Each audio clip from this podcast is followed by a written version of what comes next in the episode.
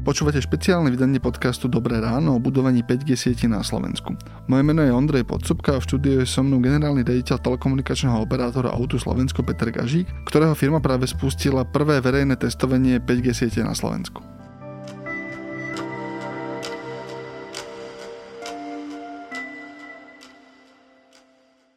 Pán Gažík, Outu začína vlastne budovať prvú 5G infraštruktúru je to testovacia prevádzka a asi skúšate vlastne, že, že ako tá technológia funguje v tých slovenských podmienkach a veľa sa o tom rozpráva v najrôznejších kontextoch, ale tá prvá vec ma zaujíma, akoby každá z tých G je akoby generačný pokrok tej siete.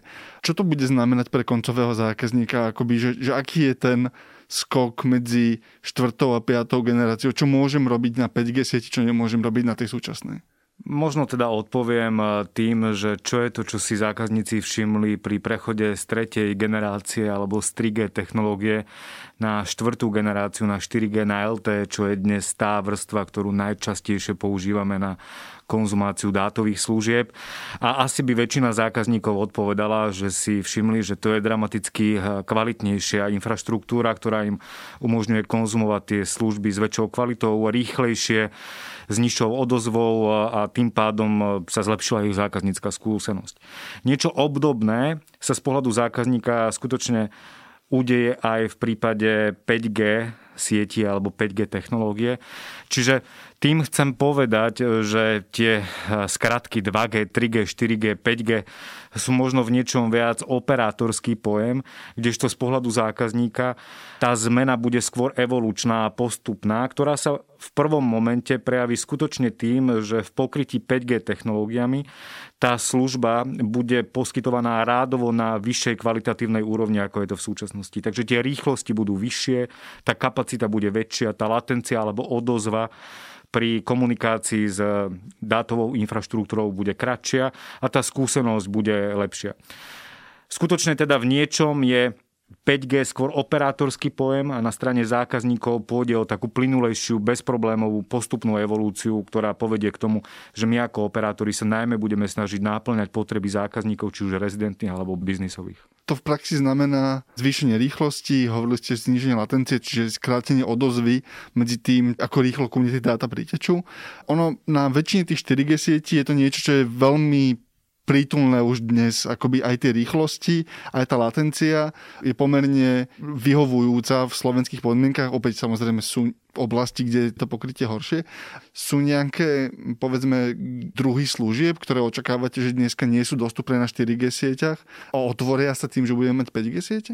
Pri e, diskusii o 5G sieťach treba ešte povedať, že z pohľadu operátora ide o technológiu, ktorá umožňuje spájať viacero frekvencií do jedného dátového toku. Čiže je to v niečom ako keby vec, ktorá kvalitatívne operátorom umožní lepšie pracovať s aktívami, ktoré sú limitované a to sú frekvencie, ktorých máme nejaké množstvo, každý operátor nejaké, ale ktoré my nevlastníme, sú nám za nejakých podmienok udelované štátom. K tomu, aby sme do budúcna vedeli skutočne poskytovať tie služby s tými parametrami, o ktorých sme hovorili, tak potrebujeme vedieť pracovať s tými frekvenciami efektívnejšie a to je tiež to, čo 5G prináša. Takže niečom je to aj kontinuálna zmena, ktorá vlastne je morálnou obnovou tej technológie. No a čo je ako keby to, čo my dnes hovoríme, že bude ten výstup pre zákazníkov, je, že bude konektivita ktorá umožní rozvinúť sa viacerým use caseom alebo viacerým príkladom v praxe, ktoré ale my nie nevyhnutne ako telekomunikačný provider máme potrebu pomenúvať, pretože skutočne ten dopyt môže vzísť z biznisu a môžu to byť napríklad veci, ktoré súvisia s smart city, s mobilitou alebo s autonómnymi autami, alebo akékoľvek iné ďalšie aktivity, ktoré by sme mohli zahrnúť pod koncept, alebo ktoré si vyžadujú near real-time communication. Čiže skutočne tie 5G siete umožnia tú komunikáciu prakticky v reálnom čase. A to sú potom skutočne rôzne možnosti, ako, ako využiť e, túto funkcionalitu alebo túto kvalitu. Čiže veľký ten technologický skok je jednak v dátovej priepustnosti, ale naozaj aj v tej, v tej rýchlosti odozvy, ktoré by sa mala vlastne približiť alebo dokonca miestami prekonávať to, čo majú ľudia doma, čo sú zvyknutí z, z Wi-Fi sieti. Ako by malo by to byť vlastne ešte v optimálnych podmienkach ešte rýchlejšia, ten akože cyklus odozvy, to skákanie tých dát. To otvára presne debaty o infraštruktúre alebo o priemyselnom využití, ktoré je dnes možno limitované asi viac ako zákazníci touto technológiou. Vy možno pocitovo alebo v tým, ako sa pozeráte na to budovanie tej siete, ako možno ju plánujete, rozmýšľate alebo láka vás viac tie nezmapované príležitosti v priemysle alebo v infraštruktúre, alebo, alebo je tá hlavná motivácia vlastne akoby iba tá, tá morálna obnova tej siete, tá, akože tá technologická obnova a udržanie tej infraštruktúry? Je to vždy kombinácia viacerých aspektov hovorím, 5G ako technológia prináša kvalitatívne pre operátorov možnosť spájať tie frekvencie do jedného dátového toku, tým pádom celá tá prevádzka tej infraštruktúry je efektívnejšia. Preto sa pri 5G sieťa hovorí aj o tzv. single run strategy, to znamená, že používate len jedného dodávateľa práve preto, aby ste obhospodarili tie frekvencie čo najefektívnejšie. Takže v niečom je to samozrejme morálna obnova, v niečom je to reagovanie na tú potrebu, ktorú vidíme a tá dátová spotreba samozrejme samozrejme rastie kontinuálne posledný pol rok aj vďaka covidu bol toho tiež e, príkladom. A v neposlednej rade je teda každému alebo väčšine populácie, či už laické alebo odbornej zrejme, že konektivita a potreba dobre vybudovanej digitálnej infraštruktúry bude do budúcna aj tým, čo bude poháňať dopredu krajinu, ekonomiku, spoločnosť a všetky jej časti. Ale ako keby skutočne hovoriť v tomto momente, že čo budú tie ako keby nové use case oproti e, súčasnosti alebo minulosti, dnes e, nemyslím si, že to vieme zodpovedne spraviť. O smart cities a aj autonómnych autách sa už ako nejaký čas hovorí. Tí use case ako keby prvé sa ukazujú v oblasti niečoho, čo sa nazýva, že smart campus, to sú ako keby ucelené celky, či sú to napríklad veľké výrobné haly alebo nejaké infraštruktúrne huby, napríklad letiska, ktoré by mohli používať e, nejakú samostatnú vrstvu alebo jej časť na vytvorenie celého toho ekosystému. Ale za nás ako operátora tá zodpovednosť je najmä v tom, byť schopný poskytovať tú konektivitu a službu na úrovni, akú požaduje zákazník a tá potreba skutočne môže byť rôzna, my sa na ňu budeme snažiť reagovať. Už sa toho dotkli z pohľadu toho zákazníka, kedy vlastne rastie tá konektivita, rastie akoby hlad po tej konektivite, jednak v stabilite, ale jednak aj v dátových objemoch a jednak v rýchlosti. Tie 5G siete budú technicky dosť rýchle na to, aby preniesli ohromné objemy dát z pohľadu možno bežného človeka, aby pre porovnanie budem si vedieť odstreamovať 4K film, na telefóne. Teoreticky by som to mal zvládnuť akoby tou prenosovou kapacitou, čo je ale vec, ktorá mi za súčasných podmienok vlastne vyčerpá väčšinu dátových paušálov, ktoré sú dneska v ponuke naprieč operátormi. Vy očakávate, že toto sa bude musieť s nástupom 5G nejako zmeniť, akoby tá štruktúra paušálov a štruktúra ponuky, ktorú budú mať vlastne operátori, by konkrétne, ale asi aj konkurencia v ponuke? Myslím si, že najkrajšia odpoveď na vašu otázku je, že to zodpovedne zodpovie trh, tá rovnováha ponuky a dopytu ktorá aj vo vzťahu k 5G sa bude hľadať. Zároveň treba povedať, že aj na slovenskom trhu je dnes už niekoľko operátorov, ktorí ponúkajú svoje paušály alebo propozície aj s neobmedzenými dátovými balíkmi.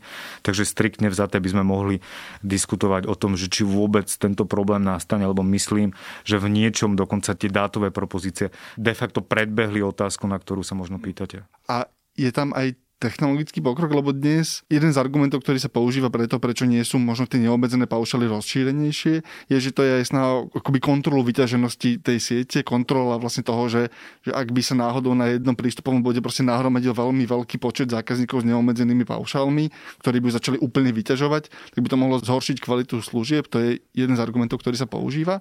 Bude 5G sieť v tomto, povedzme, technologicky robustnejšia, že, že vyrieši to možno tento problém jednak zvýšenie kapacity, ale jednak akoby vyrovnávanie toho, aby tá sieť sa dala vybudovať tak, že bude zvládať tie dátové prenosy, ktoré rýchlostne umožňuje? Tá sieť dnes e, nefunguje na nejakej ako keby krivke, ale je koncipovaná tak trochu skokovo. A to súvisí s dvoma skutočnosťami. Prvá, že vy pracujete s nejakými frekvenčnými vrstvami, ktoré ako technológiu zapínate na tej fyzickej infraštruktúre, na tých antenách, ktoré používate. To znamená, že povedzme si spravíte to celoplošné pokrytie na 800-kovej vrstve, čo je dnes tá frekvencia, ktorá sa väčšinovo používa pre šírenie signálu 4G. No a potom v lokalitách, alebo aj plošne, kde potrebujete navyšovať kapacitu, pridávate iné frekvencie, typicky v našom prostredí 1800, 2 jednotka a tak ďalej a tak ďalej. Takže to je ako keby prvá tá skokovitosť tej infraštruktúry. Tá druhá spočíva v tom, že pokiaľ z kapacitného hľadiska ani pridávanie frekvencií už neumožňuje pokryť dopyt v danej lokalite, tak pridávate ako keby nové sa sajty, zahustujete tú infraštruktúru. A to je proces, ktorý sa u tých operátorov deje bežne aj v súčasnosti.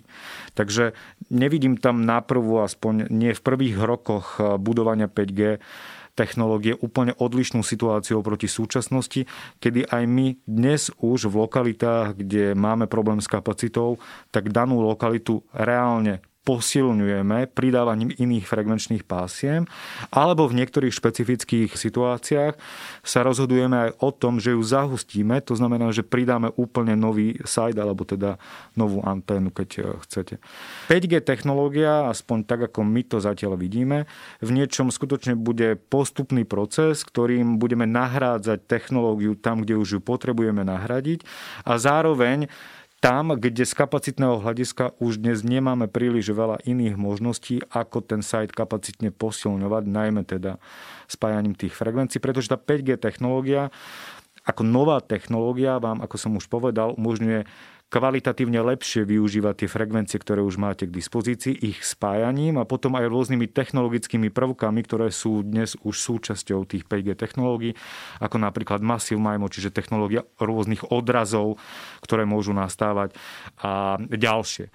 Takže v niečom tento problém, alebo tá otázka, na ktorú ste sa pýtali, zostane inherentne problémom operátorov a tých sietí, ale snažím sa vysvetliť, že nie je to nič, čo by sa nedialo v tom živote operátora už v súčasnosti alebo v minulosti. Jasné, čiže akoby nie je to kategoricky iný problém, je to len inak definovaný, má, má iné parametre. Áno, asi sa budeme baviť o iných parametroch, ale ako principiálne sa tá hra nemení. Uh-huh. A tiež to, čo spomínate, akoby to zahusťovanie tej siete sa deje aj dnes, ale niektoré časti alebo niektoré prvky tej, tej 5G infraštruktúry sú oveľa lokalizovanejšie, povedzme, ako tie, tie bežné 4G veže. Očakávate možno problém alebo očakávate vyššiu náročnosť budovanie tej plnohodnotnej 5G v tých najvyťaženejších miestach, kde vlastne budete potrebovať asi hustejšiu sieť tej infraštruktúry tých vysielačov. Je toto niečo, čo ste skúmali a čo máte identifikované ako možno jeden z takých problémov alebo otázok otvorených? Ako som už z časti e, povedal alebo pomenoval, ten proces násaďovania tých 5G e, sietí bude v niečom tiež prebiehať postupne. Reálne sa pôjde po lokalitách, kde tá technológia si už vyžaduje obnovu, alebo po tých, ktoré si z kapacitných dôvodov tú obnovu zaslúžia. A v tomto momente reálne ako keby v horizonte najbližších rokov, tam, kam dnes dovidíme, čo v telekomunikačnom sektore realisticky je 3 až 5 rokov, my, my nevidíme úplne dôvod zamýšľať sa nad nejakou rádovo väčšou potrebou zahusťovania než v súčasnosti.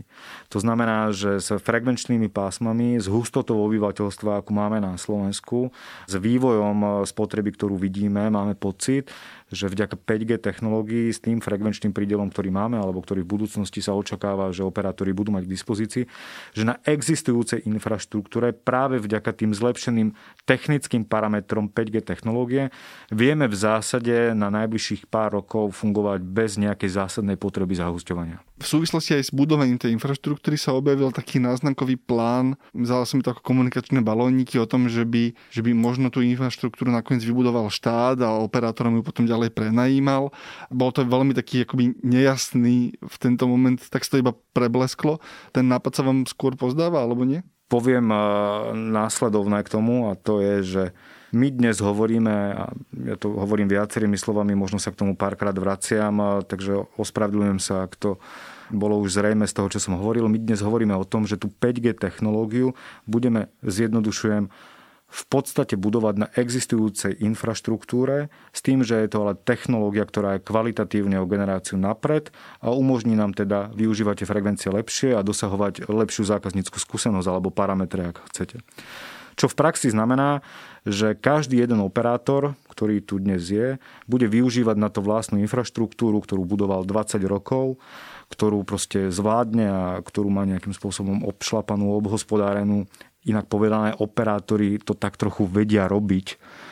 A predstava toho, že by to robil štát, je v tomto momente skôr z kategórie odvážnych. Je to proste vec, ja ktorú neviem komentovať, e, len pomenúvam prerekvizity, ktoré sú k tomu potrebné a to znamená, že musíte vlastniť nejakú infraštruktúru, ktorú ten trh budoval nejaký čas a zároveň potrebujete disponovať frekvenciami, pretože tak, ako som už povedal, ten skutočný benefit tej 5G technológie je umožnený až vtedy, ak vy viete vlastne tie frekvencie spájať. Takže to nie je len o tom, ako vybudovať tú technológiu, ale aj skrz aké frekvencie poskytovať tú službu a tu opäť narážame na to, že väčšina tých frekvencií je dnes pridelená a nie telekomunikačným operátorom, ale aj iným subjektom a z tohto dôvodu tá idea je minimálne ako ambiciozná. Dopoviem len druhú časť. Treba ale zároveň povedať, že k tomu, aby 5G sieť nadobúdala tie parametre, o ktorých hovoríme, tak je potrebné mať aj tie sajty alebo tie antény, pripojené optickou infraštruktúrou. To znamená, aby to pokrytie, ktoré vy realizujete okolo tej antény, ste boli schopní efektívne zviesť do toho internetu a aby to úzke hrdlo nebolo v tej časti medzi anténou a pripojením na internet. A tu je určite v nejakej miere rola štátu predstaviteľná. O tomto sa diskutuje a bude potrebné sa zamýšľať, ako efektívnym spôsobom možno napomôcť výstavbe aj 5G alebo celkovo broadbandovej infraštruktúry aj s využitím možno pre koncové domácnosti, ale striktne vzaté e, budovať 5G štátneho operátora, ako som pomenoval, e, vzhľadom na nejakú históriu a to, ako ten trh dnes funguje, nie je úplne jednoduché. Čiže posledná mila od veže do telefónu, tam vidíte úlohu komerčného operátora. Viete si predstaviť, že by cestou od veže do chrbtice internetovej je tiež nová infraštruktúra, ktorá vlastne musí vzniknúť, aby tá 5G sieť bola naplno obhospodarená a tam si viete predstaviť spoluprácu so štátom alebo nejaký, nejaký druh, akoby, nemyslím si, že to bude spoločný podnik, ale partnerstvo, povedzme. Stačí, keď budeme asi voľne používať pojem intervencie alebo partnerstva. Je to v zásade jedno, ale pomenovali ste to správne ja nielen, že nevidím úlohu štátu v pripájaní koncových domácností, ale myslím si, že z pohľadu štátu je to aj neefektívne, lebo tá rola štátu by mala začínať, respektíve končiť tam, kde už e, vie fungovať trh. Tu si skutočne myslím, že to slabé miesto nie je pripájanie koncových zákazníkov, o ktorých my prírodzene máme záujem, ale o vytvorenie tých prepojov, to je práve ako keby tá backholová časť, ktorá pripája tú existujúcu infraštruktúru k tým jednotlivým sajtom alebo k tým lokalitám dedinách, od ktorých už potom tí operátori vedia plnohodnotne rozvinúť svoje služby a trhovo fungovať. Mm-hmm. Ešte posledná vec k tej infraštruktúre, lebo je veľká debata o čínskych dodávateľoch a európskych dodávateľoch a o bezpečnosti vlastne celej tej siete. Tie prvé infraštruktúrne body, ktoré staviete, sú postavené na koho technológii? My dnes e, realizujeme komerčný test, to znamená, že máme 5G technológiu alebo 5G sieť e, spustenú ako súčasť e, našej komerčnej testovacej prevádzky, ktorá je súčasťou nášho výberového konania, v rámci ktorého sa v nejakom momente dopracujeme k finálnemu rozhodnutiu a teda k rozhodnutiu o tom, akého dodávateľa budeme používať na výstavbu 5G technológie alebo 5G siete. V praxi to znamená, že v tomto momente ten test alebo tú prevádzku realizujeme na všetkých štyroch alebo so všetkými štyrmi dodávateľmi technológie, ktorí sú prítomní na európskom trhu a v tomto smere ten tender, ako aj ten súčasný test je absolútne neutrálny alebo nestranný. Obsahuje to ale teda aj tie čínske komponenty vlastne od Huawei, ale zároveň tie európske. Tam je, myslím, hlavný dodávateľ eh, Ericsson a ešte... Tí štyria dodávateľia sú Ericsson a Nokia a potom je to Huawei a ZTE, takže to sú dnes eh, jediné štyri firmy, ktoré v európskom trhu vlastne pôsobia alebo ktoré sú tu zastúpané. Keď sa ako keby pýtate na otázku bezpečnosti alebo smerujete k tomu, že do akej miery niektorí dodávateľia sú viac alebo menej problematický z pohľadu bezpečnosti, tak treba zároveň povedať, že tá infraštruktúra telekomunikačného operátora je výrazne komplexnejšia, než len tá koncová rádiová časť, o ktorej my tu dnes vlastne vedieme diskusiu. Lebo vlastne riešime len niečo, čomu sa hovorí RAN, Radio Access Network, čiže tá časť, ktorá je síce viditeľná, ale ktorá je len prvou v rámci celého toho ekosystému toho fungovania telekomunikačného operátora. A tým chcem povedať to, že v rámci stratégie, a dovolím si tvrdiť, že väčšiny európskych hráčov je dnes obrovský tlak na diverzifikáciu vendorov a na bezpečnosť práve v tom zmysle, aby bola zabezpečená plnohodnotná akoby nestrannosť až nezávislosť tej infraštruktúry od jedného dodávateľa. Technicky sú tie ponuky, akože viem, že mi ne, ne, nepoviete výsledok tendra v tento moment, ale technicky sa vám zdajú na prvú dobrú tie ponuky kvalitou porovnateľné, že sú to drobné parametrové rozdiely, alebo sú niektoré výrazne lepšie v nejakom parametre a zaostávajú za ostatným? Tak už len tým, že sme spustili tú testovaciu prevádzku, na technológii všetkých štyroch dodávateľov, tak v niečom odpovedáme na to, že každý jeden z tých dodávateľov je schopný tú technológiu uviezť do života a teda je funkčná. Ja som to prirovnal, alebo to niekedy prirovnávam k tomu, že aj kúpa auta vyzerá inak na prospekte, inak v autosalóne a inak eh, máte možnosť zažiť to auto alebo tú skúsenosť, keď si ho idete vyskúšať. A skutočne je tam veľa praktických aspektov, kde sa tí dodávateľe alebo tie technológie líšia. Od takých banálnych možno ako je spotreba elektrickej energie, ktorá ale je nemalou nákladovou časťou ako keby v rámci toho life cyclu alebo životného cyklu tej technológie, až po skutočne jednotlivé technologické nuancy, ktoré súvisia s tým, ako je tá, ktorá technológia schopná šíriť signál, akým spôsobom je možné kombinovať tie frekvencie, kde predsa len v niektorých aspektoch e, sa tí dodávateľia líšia. Sú tam mierne rozdiely v šírke toho celkového frekvenčného záberu, ktorý je možné spájať a tak ďalej a tak ďalej. Čiže je naozaj istý rozdiel vlastne aj v tých technologických riešeniach. Tých áno, áno. Každý z tých e, dodávateľov vám ponúka funkčné riešenie a tak trochu jazdiace auto, ale každá tá technológia sa aj podstatnými prvkami od seba líši. Jasne, rozdiel medzi Volkswagenom, Škodovkou, Mazdou a Toyotou. Niečo na ten štýl. Jasné.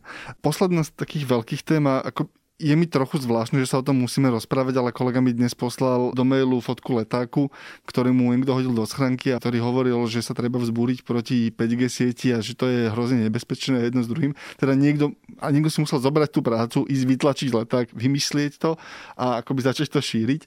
Čiže okolo tej technológie sa šíri veľa neoverených správ o tom, že zdraviu škodlivá.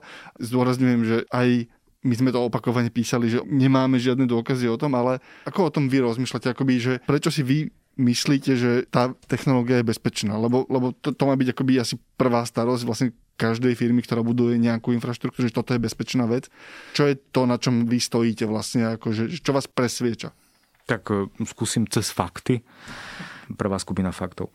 My dnes, e, keď hovoríme o tej testovacej komerčnej prevádzke, na 5G technológiu používame frekvencie, ktoré nám už boli pridelené. Z pohľadu zdravotného alebo hygienického ich teda využívame úplne identickým spôsobom než v minulosti, len na tých frekvenciách alebo na ich časti máme zapnutú inú technológiu, inú službu z pohľadu zdravotného, ale ide stále len o nejaké elektromagnetické žiarenie, o ktorého hodnotách a parametroch sa môžeme baviť a diskutovať, ale nedochádza tam k substantívne ničomu inému, než čo sa na tých frekvenciách realizovalo už v minulosti, alebo na čo sa bežne tie frekvencie používajú aj v súčasnosti. To je ako keby prvá línia uvažovania. Druhá, Častokrát, toho sme sa myslím ešte dnes nedotkli, sa 5G technológie spájajú s témou pridelovania nových frekvencií, tzv. 700-kových frekvencií. To sú tie frekvencie, ktoré v Európe boli vyčlenené ako vhodné z pohľadu využitia pre 5G siete a ktoré skutočne sú frekvenciami novými a v nejakom momente, ak budú pridelované aj v rámci Slovenska, čo teda pevne veríme, že budú, tak asi budú väčšinou využívané na 5G technológiu, okrem iného preto, lebo existujúce frekvencie tí operátori používajú na poskytovanie existujúcich služieb, ktoré zo dňa na deň nezaniknú a k tomu, aby naplno sa prejavili tie benefity 5G sieti, tak potrebujete aj tú kapacitu, tú diálnicu, aby ste tú službu vedeli realizovať. 700 kové frekvencie, ale opäť tu boli využívané roky, rokúce, dokonca 10 ročia na tzv. digitálne terestriálne vysielanie, takže my ich budeme len opäť využívať inou technológiou, ale opäť nedochádza ako keby k substantívne ničomu novému. Opäť sa bavíme len o hodnotách elektromagnetického vyžarovania, ktoré, a to je ten tretí argument, či už sa bavíme o súčasných frekvenciách alebo o tých budúcich, my dnes hlboko neplníme. To znamená, že máme veľkú rezervu oproti tým e, kritériám alebo úrovňam, ktoré sú nám dané príslušnými regulačnými orgánmi. Nepresvedčil som vás. E, ja si neúplne potrebujem presvedčiť, lebo, lebo to sú akoby zrejme, to je, to je fyzika v princípe, že, že tá, povedzme, že hygienická záťaž je porovnateľná alebo dokonca rádovo menšia od vášho Wi-Fi routeru alebo od vašej žiarovky, čo je kategoricky veľmi príbuzný druh akoby frekvenčného žiarenia. Dobre, spýtam sa inak. Vy ste vlastne verejne komunikovali, že rozbiehate ten test 5G. Tomu asi predchádzal vlastne tým, že asi využívate vlastne tie vaše pôvodné kusy infraštruktúry, na ktorých je namontovaná nová technológia. Neviem, či to obnáša vlastne nejaké nové povolenia, ktoré musíte komunikovať vlastne s ľuďmi v okolí. Ale to je vec vlastne, ktorá ma zaujíma, že či ste sa stretli s nejakým väčším odporom ľudí alebo s nejakými akože ostrejšími reakciami v súvislosti s tým, že, že hovoríte, že začneme púšťať tú technológiu, o ktorej proste sa z nejakého dôvodu šíria veľmi podivné správy. Skúsim z iného súdka alebo iným spôsobom a vysvetlím možno prečo. V niečom reálne v rámci tej infraštruktúry dôjde k javu, ktorý pre bežného laického človeka, zákazníka sa nebude javiť inak než, než modernizácia. Dokonca tie sajty možno budú menšie, bude tam zavesenej menej technológie, bude to efektívnejšie. A ešte raz, že to je vec, ktorá sa proste prirodzene deje a nie je to nič výnimočné ani nič mimoriadné. Takýmto spôsobom sme vlastne aj my ako keby inštalovali tú technológiu v rámci tej existujúcej infraštruktúry. To znamená, že striktne vzaté sme nebudovali kvôli tomu testu žiadne nové sajty alebo nové antény. Ak tam dochádzalo k nejaké potrebe navyšovania nejakých hygienických e, povolení, tak sa to asi dialo, ale opakujem, tie žiarenia sú stále rádovo nižšie, než aké sú štandardy. My sa ako operátor môžeme o tých veciach jedine snažiť presviečať zákazníkov a ako nemám ja lepší spôsob alebo nemám ja lepšiu ideu než tu, že dnes si snáď ešte osobitne aj po tej skúsenosti, ktorú sme mali začiatkom jary s koronakrízou, nemám ja lepší príklad zmysluplnosti služby pripojenia, než každá naša vlastná skúsenosť. To, že nosíme ten mobil vo vrecku saka, že máme denodene možnosť byť e, zastihnutelný a kedykoľvek zavolať našim blízkym, tak to si objektívne vyžaduje aj e, nejakú infraštruktúru a bez toho to nejde. Takže môžeme o tom diskutovať dlho, môžeme viesť polemiku o tom, že do akej miery proste tá obava z niečoho neznámeho je viac alebo menej relevantná a na to sa budeme snažiť odpovedať cez fakty, ale ultimátne chcem veriť, že tá hodnota, ktorú vďaka tým technológiám každý jeden človek a zákazník získava, predčí akékoľvek vnútorné pochybnosti, ktoré ale stále si myslím, že nie sú založené na faktoch. A to je na dnes všetko. Počúvali ste špeciálny diel podcastu Dobré ráno. Ja som Andrej Podsobka a v štúdiu so mnou sedel generálny riaditeľ firmy O2 Slovakia Peter Gažík. Podcast Dobré ráno vychádza každý pracovný deň a prihlásiť sa na jeho odber môžete vo svojej obľúbenej podcastovej aplikácii, prípadne môžete Dobré ráno počúvať v mobilnej aplikácii SME alebo na webe sme.sk.